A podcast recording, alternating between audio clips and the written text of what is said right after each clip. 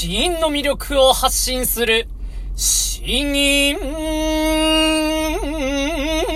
チャンネル。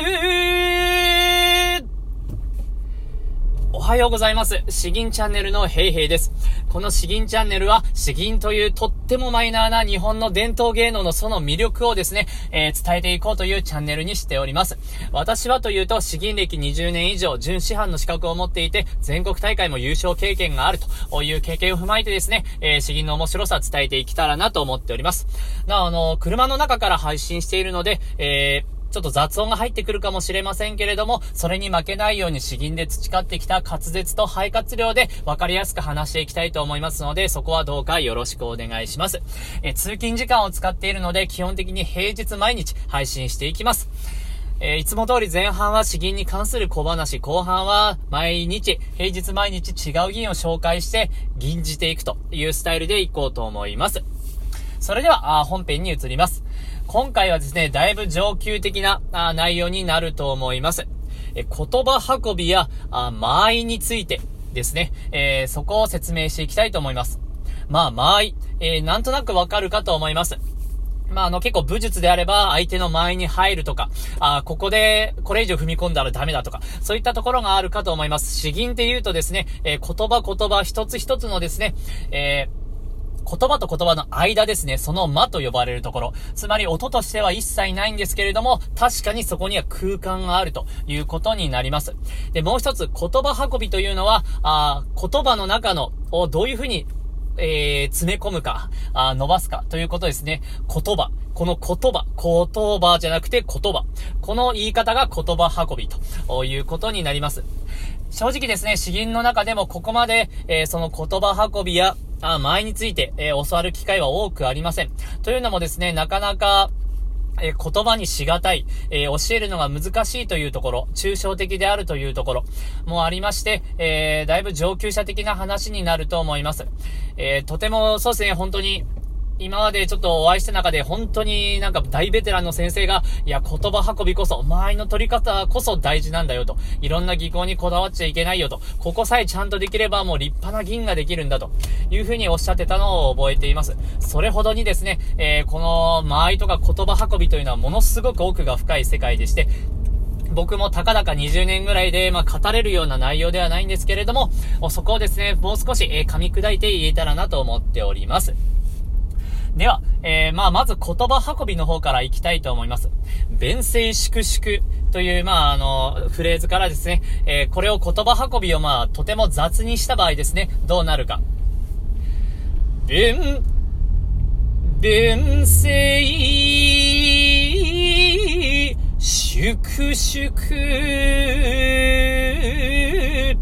これはあのー、まあ、幼稚園児とかがよくやるパターンですね。言葉運びとかがわからないので、一音一音ただ丁寧にやっていくと。まあ、丁寧にやる姿勢自体はいいんですけれども、それじゃあ、なんか、間延びしてしまって何が何だかよくわからない。だからといってですね、ただ早くすると、それでいいのかというと、そういうわけでもないです。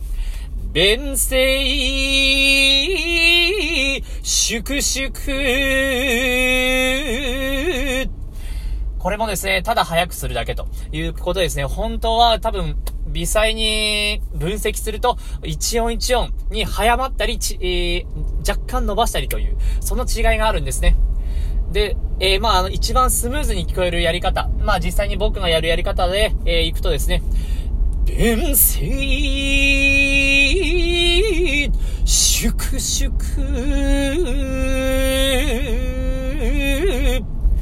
こんな感じになるかなと思います。まあ、間延びはしない方がいいです。ただですね、言葉は、あちょっとたっぷり言うところと、えー、あえて、えー、詰めるところがあるというところで、言葉運び。えー、これが言葉運びになります。まあ、あの、一つ一つの音の意味を考えてですね、どうすればその言葉が相手に伝わるのかというのを、その言葉単位で考えていくということになるかと思います。そしてもう一つが間合いですね。えー、弁声と粛々、この間ですね。この間をどれだけの間、どれだけの時間、えー、取るのかというところが、まあ、本当に難しいところになってきます。詰めすぎると急いでるように感じるし、えー、伸ばす間を空けすぎると間延びしてしまうと、うんと別々の言葉のように感じてしまう、一フレーズとして聞こえにくくなるということになります。まあ、ちょっとやってみますね。まず詰めてみる感じですね。遠征粛々。まあこれはこれでそんなに悪くはないと思うんですけれども、これはですね、まあ相手のところに、相手の陣地にひっそりと進んでいくところなので、ここまで急いでいくような感じではないのかなと思います。そして次に、まあたっぷり設けた場合、遠征粛々。ここまで開けるとですね、もう弁声と粛々がもう完全に別の言葉になって、えー、シーンが切り替わっているように感じるということですね、えー、フレーズとしてのつながりがなくなってしまうということになります。ですので、えー、まあ私としてはこれぐらいがちょうどいいのかなと思っています。弁声粛々。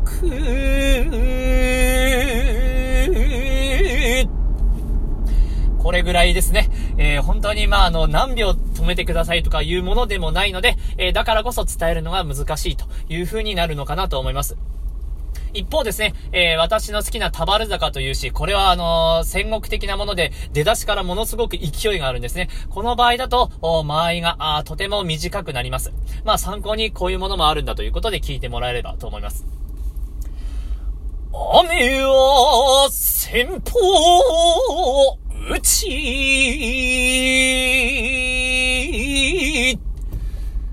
どうでしょうか、えー、先ほどのよりもですね、だいぶ切羽詰まったような感じが伝わったのかなと思います。こういう風に、えー、間合いと言葉運び、えー、これをですね、えー、とにかくお客さんにとって、えー、どうしたらあその詩が伝わるようになるのか、そう考えて、えー、繰り返していくとですね、だんだんと練り込まれていくというようなものでして、えー、なかなか伝えるのが難しいんですけれども、その一端をここで、えー、まあ伝わったのなら、あ私としては本当に至極幸いとなります。だいぶ今回のレベルの高い話をしたんですけれども、以上となります。ではですね、後半の吟に移りたいと思います。春夜落城に笛を聞く。李白という方が作られた、あまあ李白ご、とても有名な方ですね、えー、の、まあ、春の夜の詩になります。まあ今秋なんでちょっと季節違うかなと思うんですけれども、私はですね、これのもう出だしからとにかく美しい内容なんですね。他が家の玉滴か。もうあのー、私もとても上手な女性の先生の吟を聞いて、ああ、この詩好きだなと。まあ女性的な吟だとは思うんですけれども、えー、まあこれをちょっと紹介したいと思います。他が家の玉滴か、暗に声を飛ばす。参じて春風に入りて、落城に密。この夜、曲中、節流を聞く。何人か声の情を起こさざらん。他が家の玉滴が、えー、玉滴ですね、笛の音がどこかの家から鳴っていると。暗に声を飛ばす、えー、どことも知れない、まあ、闇の中からですね、暗闇から聞こえてくると。でそれが参じて春風に入りて、えー、春風に乗ってですね、落城に密、えー、まあ落城、向こうの中国の大きなあ都市ですね、落城に密。この夜、曲中、節流を聞く。その曲の中にですね、節陽流という、まあ、あ、別れの時によく聞く、まあ、歌が流れてくると、曲が聞こえてくると。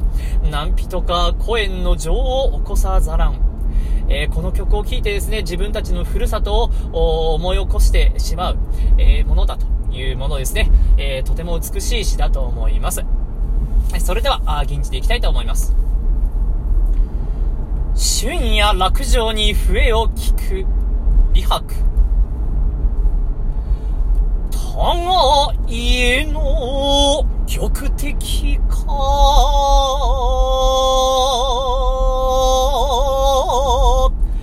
暗に声を飛ばす。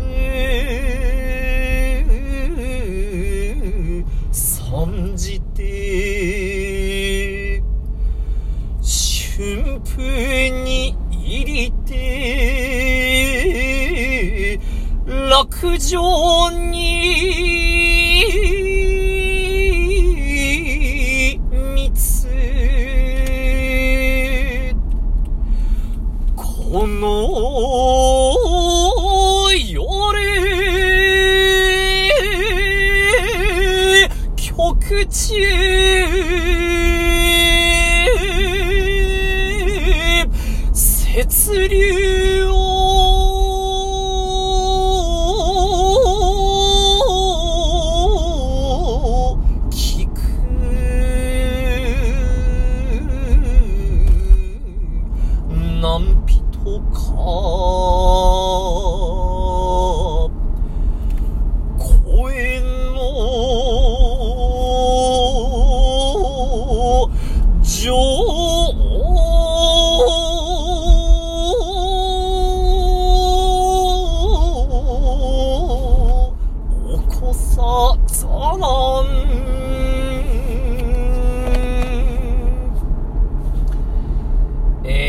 したでしょうか。あまあこの曲の美しさが少しでも伝わったなら幸いです。本日は以上となります。詩吟チャンネルはですね、平日毎日配信していきたいと思いますので、次もまた楽しみにしていてください。本日はどうもありがとうございました。